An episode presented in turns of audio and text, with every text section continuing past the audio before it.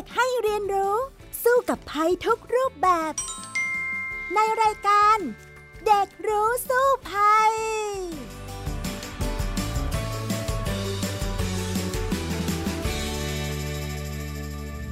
สวัสดีค่ะ คุณผู้ฟังคะต้อนรับคุณผู้ฟังเข้าสู่รายการเด็กรู้สู้ภัยในวันนี้ ซึ่งพี่ดารินกำเนิดรัฐ มาพร้อมๆ กับน้องฟินิกสุภาพบงกตโวกเมอร์นั่นเอง สวัสดีค่ะฟินิกค่ะ สวัสดีค่ะพี่ดาริน ค่ะสำหรับวันนี้นะคะ มีเรื่องที่น้องฟินิกซ์เตรียมมาจะคุยกับพวกเราเนี่ยเป็นเรื่องที่กำลังดังมากๆนะข่าวนี้ นั่นก็คือข่าวอะไรคะ ข่าวของไวรัสที่มีชื่อว่าไวรัส Ramsay Hunt Syndrome ค่ะ อ่า ฟังชื่อแล้วหลายคนอาจจะงงๆมันคืออะไร อ่าถูกต้องน้องฟินิกซ์ค่ะเฉลยหน่อยได้ไหมมันไวรัสอะไรเหรอคะอันเนี้ยถ้าจะพูดให้ทุกคนเข้าใจแล้วร้องอ๋อเลยเนี่ยนะคะ ก็คือไวรัสที่จัสตินบีเบอร์หรือว่านักร้องชื่อดังเนี่ย เขาออกมาบอกว่าต้องเลื่อนคอนเสิร์ตออกไปก่อน เพราะว่าเขามีอาการของไวรัสนี้เกิดขึ้นค่ะ อืม ก็เลยทำให้หลายคนเนี่ยอาจจะสงสัยเนาะว่าไวรัสเนี้ยมันคืออะไรทำไมนักร้องดังระดับโลกอย่างจัสตินบีเบอร์เนี่ย จะต้องเลื่อนคอนเสิร์ตแล้วไปรักษาตัวก่อนมันร้ายแรงขนาดไหน เดี๋ยวไปคุยกันเลยในช่วงแรกของรายการนะคะ ช่วงรู้สู้ภัยค่ะ ช่วงรู้สู้ภัย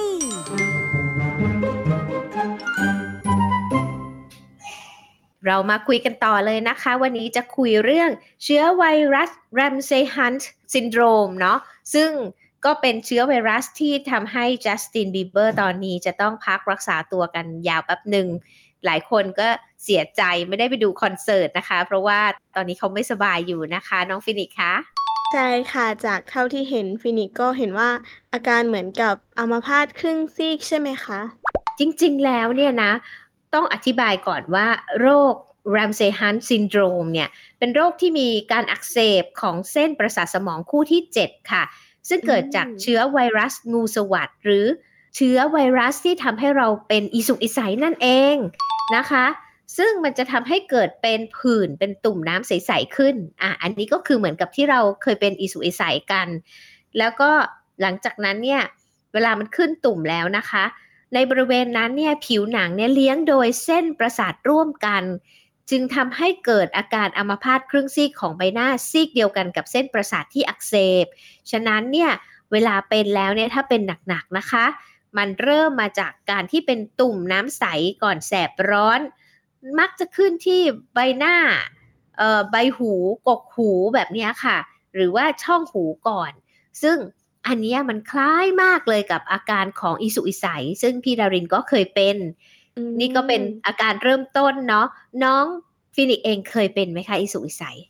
ฟินิกซ์ยังไม่เคยเป็นอีสุกอีใสค่ะ แต่ว่าก็เห็นว่ามีหลาย ๆ คนไม่น้อยที่เคยเป็น แต่ก็ไม่ได้ร้ายแรงอะไรถึงขั้นที่จะเป็นอัมพาตครึ่งซีกอะไรไปทำนองนี้ค่ะ พี่ดารินก็ เคยเป็นเหมือนกันนะคะ อิสุอิสัยตอนนั้นเนี่ยมันจะเป็นแถวแถวๆกกหูเหมือนที่บอกเลย มันก็จะเป็นตุ่มน้ำใสๆขึ้นมา 1 เม็ดเราก็ไม่นึกว่ามันจะเป็นอิสุอิสัยเพราะว่าตอนแรกไม่มีอาการ เสร็จแล้วเนี่ยพี่ดารินก็ไปตัดผมค่ะ ปรากฏว่าช่างตัดผมก็ติดไปด้วยเนาะเพราะว่ามันติดจากการที่สัมผัสกับตุ่มน้ำใสๆของเรานั่นเอง แล้วก็ค่ะติดกันอีกหลายคนเลยเพื่อนก็ติดด้วยค่ะ ในช่วงนั้นคือแพร่เชื้อไปโดยที่ไม่รู้ตัว แต่นั่นแหละเป็นอาการเริ่มแรกของอิสุอิสัยนะ แล้วหลังจากนั้นเนี่ย มันก็จะเกิดอาการมันจะเห่อขึ้นตามตัวเยอะแยะเลยค่ะ อิสุอิสัยนะ แล้วก็เป็นไข้ ซึ่งก็ต้องพักรักษาตัวกินยา สมัยโบราณนี่เขาให้กินยาเขียวนะ น้องฟินิกซ์รู้จักหรือเปล่า ยาเขียวที่เขาเอามาต้มหรือเปล่าคะ มันมันจะเป็นใช่สมุนไพรแล้วมันก็จะขมขมๆเลยอะค่ะอืมโอ้โหลำบากมากเลย แล้วก็หมอเขาก็จะให้ยามาทาด้วย แต่ถ้าเป็นสมัยนี้นะ ก็ก็จะเป็นยาเม็ดเนี่ยแหละค่ะหมอก็จะให้ยามาทาน แล้วก็เป็นยาทาให้มันคลายการคัน แต่ส่วนใหญ่แล้วก็ทาคลามายอะพยายามให้มันเกาน้อยที่สุด เพราะว่าเวลาถ้าหากว่าเราเกาจากการเป็นอิสุอิสัยแล้วนะ มันจะเป็นแผลด้วย อืมมันอาจจะเป็นแผลเป็นไปเลย สมมุติว่าขึ้นที่หน้าแล้วเราไปเกาที่หน้าเนี่ย อันนี้เสี่ยงเป็นแผลเป็นจากนั้นก็ต้องระมัดระวังค่ะ แต่ว่าค่ะไอ้เจ้าโรคนี้เนี่ยที่จัสตินบีเบอร์เป็นเนี่ย มันเป็นมากกว่านั้น มากกว่าที่พี่ดารินบอกนะ เพราะว่าหลังจากมันเป็นผื่นขึ้นแล้วอะ เหมือนที่พี่ดารินบอกว่าเป็นผื่นแล้วเป็นตุ่มน้ำน้ำแล้วอะ มันจะมีปวดหูด้วย แล้วเสร็จแล้วเนี่ยพอจากนั้นอะหนักขึ้นมันจะหูอื้อค่ะ แล้วการได้ยินเนี่ยมันจะลดลงนะ แล้วจากนั้นเนี่ยจะเกิดอาการใบหน้าครึ่งซีกเป็นอัมพาตทำให้หลับตาไม่สนิท แล้วก็มุมปากก็จะตกด้วย จากนั้นเนี่ยจะมีอาการเวียนหัวบ้านหมุน เสียการรับรสแล้วก็อาจจะมีไข้ต่ำๆด้วย ฉะนั้นเนี่ยแน่นอนว่าใครเริ่มมีอาการเหล่านี้ก็จะต้องรีบรักษาค่ะ เพราะว่าไม่อย่างนั้นเนี่ยเดี๋ยวอาจจะเป็นหนักกว่าเดิมได้นะคะ น้องฟินิกค่ะ โอ้โห ฟินิกว่าฟังดูน่ากลัวนะคะ แต่เท่าที่ฟินิกรู้มาเนี่ย คืออยู่ๆก็เป็นได้เลยเหรอคะ อ่าเขาก็จะบอกว่าคนที่เคยเป็นอีสุกอีใสหรือว่าเป็นงูสวัดมาก่อน คือมันจะเป็นไวรัสทำนองเดียวกันเนี่ย มีความเสี่ยงที่อาจจะเป็นได้ค่ะ เพราะว่าเหมือนกับว่าเวลาเราหายไปแล้วอะแต่มันยังหลบอยู่ในปมประสาทของเรา นะไอ้เจ้าเชื้อไวรัสเนี่ย แล้วถ้าหากเมื่อไหร่ก็ตามที่เราร่างกายอ่อนแอลง ตอนนั้นแหละมันก็อาจจะมาจู่โจมได้ อย่างจัสตินบีเบอร์เนี่ยเขาก็อาจจะเป็นนักร้อง แล้วก็นอนน้อย พักผ่อนน้อยกำลังเตรียมตัวจะเล่นคอนเสิร์ต ร่างกายก็อาจจะอ่อนแอลงนะคะ แล้วก็เลยทำให้เกิดการที่มีอาการเนี่ยกำเริบขึ้นมาได้ค่ะฟินิกคะโอ้โห เริ่มจากการดูแลตัวเองอีกแล้วค่ะพี่ดาริน ใช่แล้วช่วงนี้นี่โรคเยอะมากเลยนะ เราอาจจะต้องดูแลตัวเองกันเยอะๆหน่อยนะคะฟินิก น้องฟินิกเองล่ะคะ กลัวไหมกับการที่เป็นโรคอีสุกอีใสเพราะว่าอีสุกอีใสเนี่ยเขาก็เป็นกันทุกคนแหละ คนหนึ่งเนี่ยก็มักจะเป็นครั้งเดียวในชีวิต แต่เขาบอกว่าบางคนก็ไม่แน่นะ มีเป็นสองครั้งก็มีค่ะฟินิกค่ะฟินิกก็ฟังมาจากเพื่อนๆ ฟังมาจากคุณพ่อคุณแม่แล้ว บางคนก็เหมือนจะมีไข้ เอาที่จริงฟินิกก็ไม่อยากเป็นหรอกค่ะ ก็เลยต้องดูแลตัวเองไม่ให้ไป เสี่ยงหรือว่าให้ภูมิคุ้มกันต่ำลง เพราะว่า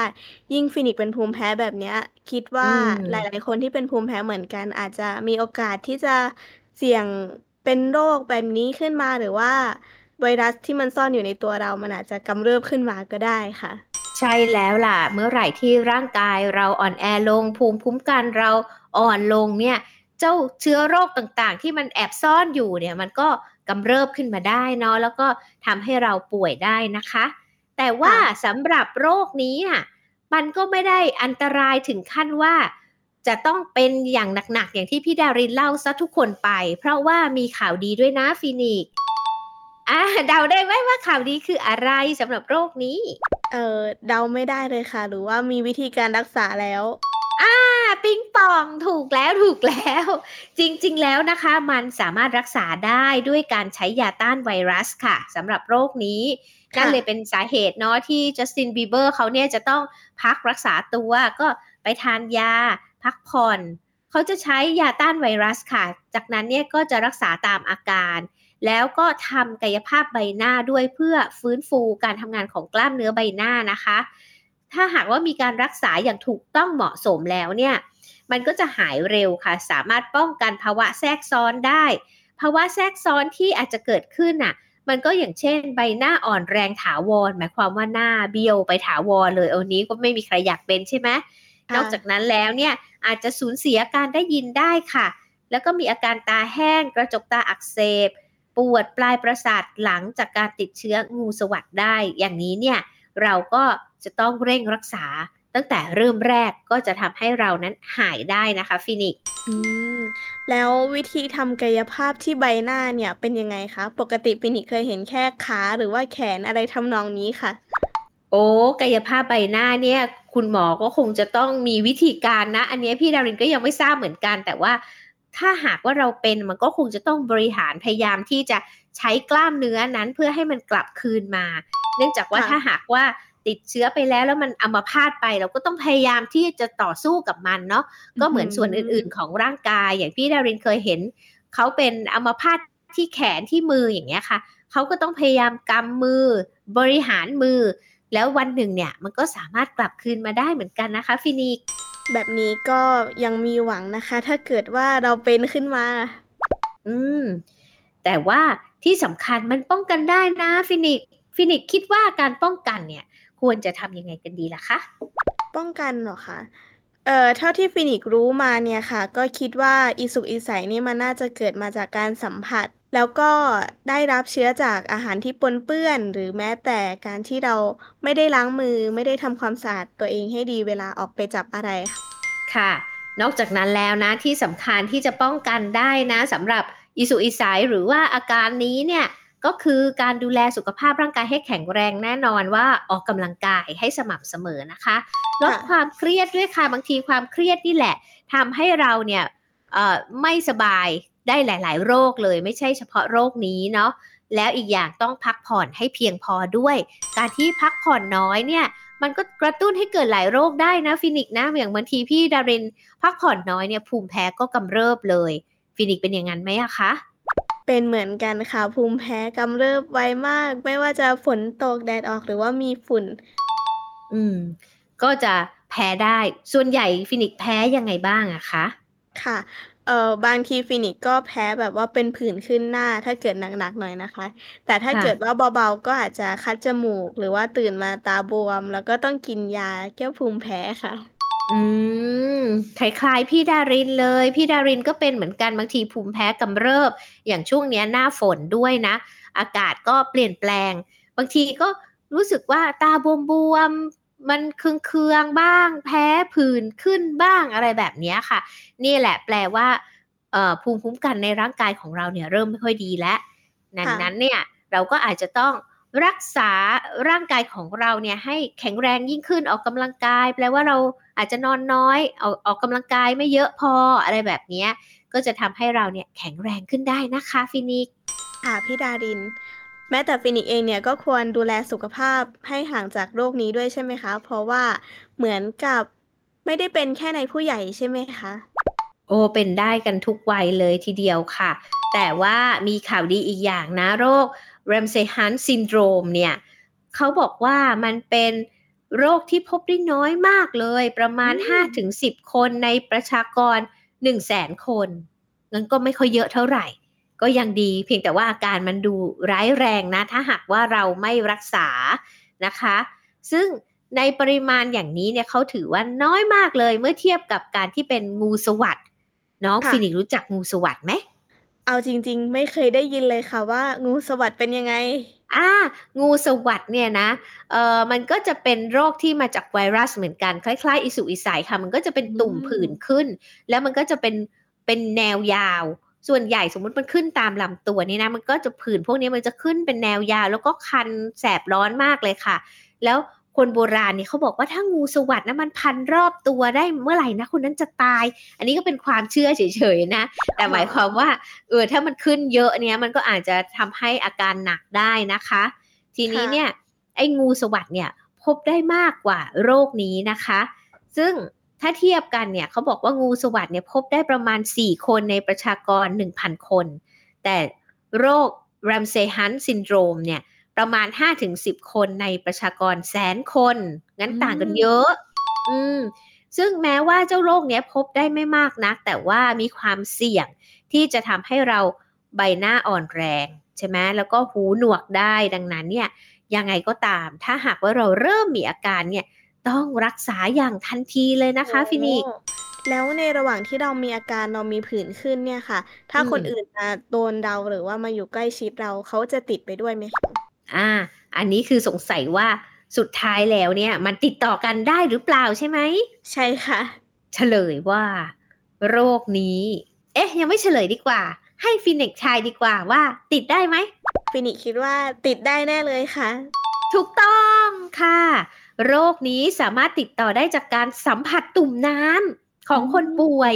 ก็เหมือนเหมือนกับที่เราเนี่ยติดอีสุกอีใสอย่างที่พี่ดารินเล่าให้ฟังว่าพี่ดารินเป็นแล้วก็ไปแพร่เชื้อให้หลายคนเลย แบบเดียวกันเลยค่ะ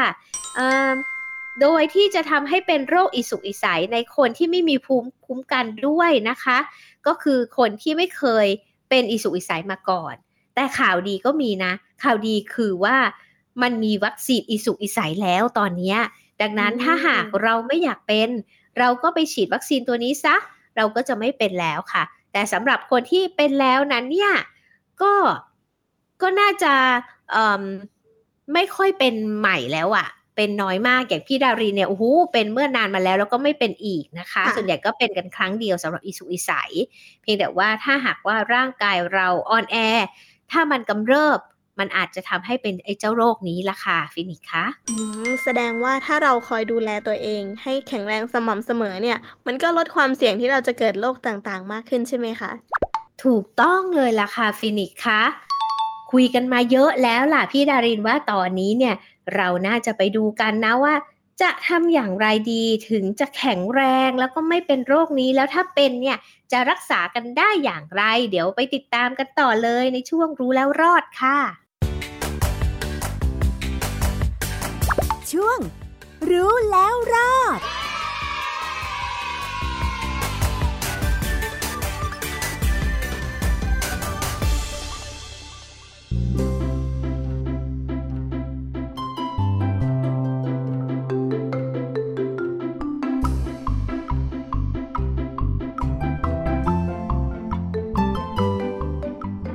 มาถึงช่วงที่ 2 ของรายการเรากันแล้วนะคะ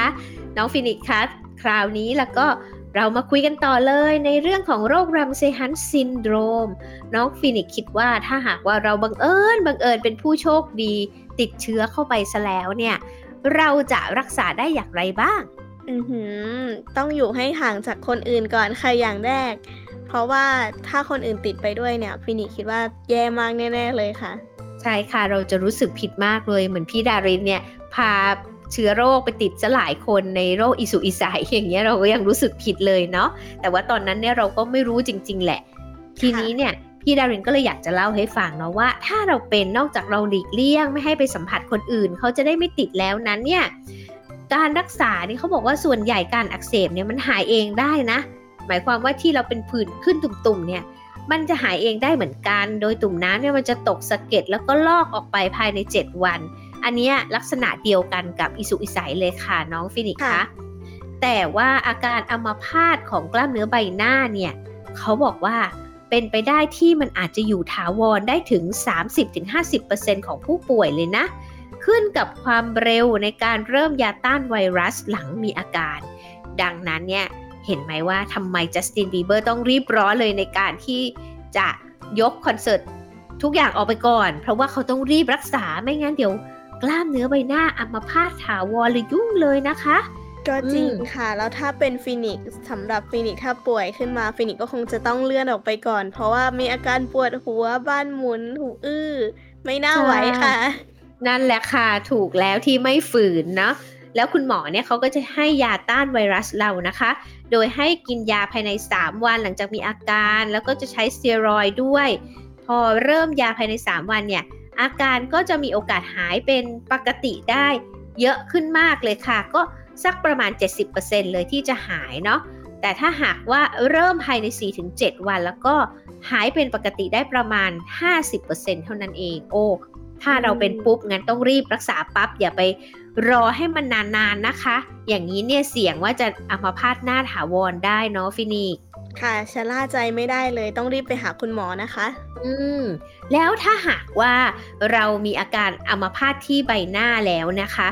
การรักษานั้นใช้เวลาหลายสัปดาห์หรือว่าหลายเดือนค่ะถึงจะดีขึ้น ส่วนใหญ่จะหายได้ภายใน 1 ปีนะ แต่ว่าบางคนเนี่ยจะมีอาการปวดหน้าเหลืออยู่ค่ะ ซึ่งก็จะพบมากในผู้สูงอายุด้วย อืม อันนี้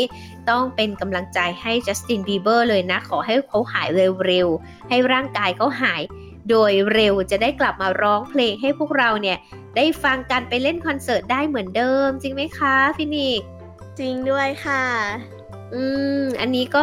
เป็นห่วงเขาเหมือนกันนะ และที่สำคัญนะคะ ตอนนี้เนี่ยถ้าหากว่าใครนั้นยังไม่ได้ฉีด เจ้าวัคซีนเนี่ยพี่ดารินว่า ไปฉีดเถอะ เพราะว่ามันป้องกันได้เยอะมากเลยสำหรับวัคซีนในการป้องกันอีสุกอีใสนะ ให้น้องฟินิกซ์เดาว่า ถ้าหากว่าฉีดแล้วจะป้องกันได้สักกี่เปอร์เซ็นต์คะเอ่อแปดสิบเปอร์เซ็นต์ขึ้นไปได้ไหมคะ เกือบถูกเลยล่ะค่ะ มันป้องกันได้ถึง 90ถึง100%เลยนะโอ้แล้วยัง ช่วยลดโอกาสเสี่ยงที่จะเป็นงูสวัสดได้ด้วยนะคะฟินิกซ์ดีไหมเยล่ะอะคะกว่าที่คิดอีกนะคะพี่ดาริน อ่า ฉะนั้นแล้วเนี่ย ฉีดวัคซีนดีกว่าค่ะดีกว่า ให้เป็นแล้วหายเนี่ยมันโอ้โหทรมานนะพี่ดารินเคยเป็นแล้วหายนี่มันก็โอ้โหมันมันทรมานมันคันมาก ๆ เลยค่ะ แล้วแบบห้ามเกาด้วย เพราะว่าไม่อย่างนั้นเดี๋ยวเดี๋ยวเป็นแผลเป็นเนาะฟินิกซ์นั่นสิคะแล้วก็ชีวิตประจำวันคงทำอะไรไม่ค่อยสะดวกเหมือนเหมือนเดิม อืม ทีนี้มีฝากอีกสักข้อหนึ่งนะคะสำหรับผู้สูงอายุค่ะ เขาบอกว่าผู้สูงอายุอายุ 50 ปีขึ้นไปเนี่ย อาจจะฉีดวัคซีนงูสวัสดได้แล้วนะ ตอนนี้มีแล้วนะคะ ตัวนี้ก็เป็นอีกตัวหนึ่งที่จะกระตุ้นให้เป็นเจ้าโรคนี้ได้ใช่ไหมคะ แล้วก็ถ้าหากว่าฉีดวัคซีนประเภทงูสวัดเนี่ย อาจจะป้องกันงูสวัดได้ถึงประมาณ 50%อันนี้อาจจะน้อยกว่าเจ้าตัวอีสุกอีใสเนาะแต่พี่ดารินก็ว่าถ้าใครมีความเสี่ยงเนี่ย ฉีดไว้ดีกว่าไหมอะ ก็ยังรู้สึกสบายใจกว่า หรือน้องค่ะฟินิกคิดว่าไงคะฟินิกคิดว่าฉีดไว้สบายใจกว่าค่ะ แต่ฟินิกก็ไม่รู้ว่าต้องเป็นประเภทไหนบ้างถึงจะเข้าข่ายที่เป็นกลุ่มเสี่ยงค่ะกลุ่มเสี่ยงก็คือถ้าคนที่อาจจะเป็นได้อาการหนักๆเนี่ย คือผู้สูงอายุค่ะอายุ 50 ปีขึ้นไปอืมหรือว่าคนที่ทานยาอะไรต่างๆ ที่กดภูมิคุ้มกันของร่างกาย อันนี้จะเป็นกลุ่มเสี่ยงเนาะอ่าถ้าหากว่าคนทั่วไปที่ร่างกายแข็งแรงเนี่ยโอกาสที่จะเป็นเนี่ยก็ไม่มากนัก ก็เหมือนกับว่าถ้าเราแข็งแรงเราก็ไม่ติดเชื้ออิสุกอิสัยนั่นเองค่ะค่ะน้องฟินิกคิดว่าตัวเองยังอยู่ในกลุ่มไหนคะ คิดว่ายังอยู่ในกลุ่มที่ต้องระวังค่ะ แต่ไม่ได้ถึงกับเสี่ยง เพราะว่าฟินิกก็พยายามจัดเวลานอนอยู่ แล้วก็คอยกินยา คอยรักษาสุขภาพ แล้วก็กินผักเยอะ ๆ ค่ะ เยี่ยมเลยละค่ะ ก็หวังว่าเด็กๆนะคะ จะรักษาสุขภาพการทำตัวเองให้แข็งแรง ตอนนี้โควิดเริ่มกลายเป็นโรคประจำถิ่นแล้ว แต่การระมัดระวังตัวเองจากโรคต่างๆเนี่ยยังคงจะต้องทำอยู่ ตอนนี้เห็นเขาบอกรัฐบาลประกาศว่า อยากจะใส่หน้ากากหรือไม่ใส่หน้ากากก็ได้ แต่พี่ดารินก็ยังเห็นทั่วประเทศเนี่ยก็ยังใส่อยู่ดี พี่ดารินก็ใส่นะ เพราะว่ายังเกรงว่าจะติดเชื้อโรคอยู่ เพราะว่าตอนนี้การระบาดก็ยังมีอยู่สำหรับโควิด -19 ใช่ไหมคะฟินิกใช่ค่ะพี่ดารินฟินิกไปไหนช่วงนี้ก็ยังล้างมือเจลแอลกอฮอล์แล้วก็ใส่หน้ากาก เพราะว่าเพื่อนๆเนี่ยบางคนก็บอกว่า เอ้ย อยู่ๆมันก็ขึ้นสองขีดได้เลย อืม ดังนั้นเนี่ย ตอนนี้ โรคต่างๆนี่มันติดง่าย แล้วก็ใช่ค่ะมีอาการร้ายแรงด้วยนะฉะนั้นต้องระมัดระวังตัวรักษาตัวให้แข็งแรงนะคะเอาละค่ะวันนี้เวลาของรายการเด็กรู้สู้ภัยหมดลงแล้ว พี่ดารินและน้องฟินิกซ์ลาไปก่อนแล้วกันนะคะ กลับมาใหม่ในคราวหน้านะคะ สวัสดีค่ะ ค่ะ สวัสดีค่ะ ติดตามรายการได้ทางเว็บไซต์และแอปพลิเคชันของไทย PBS Podcast Spotify SoundCloud Google Podcast Apple Podcast และ YouTube Channel ของ Thai PBS Podcast Thai PBS Podcast We the World We the Voice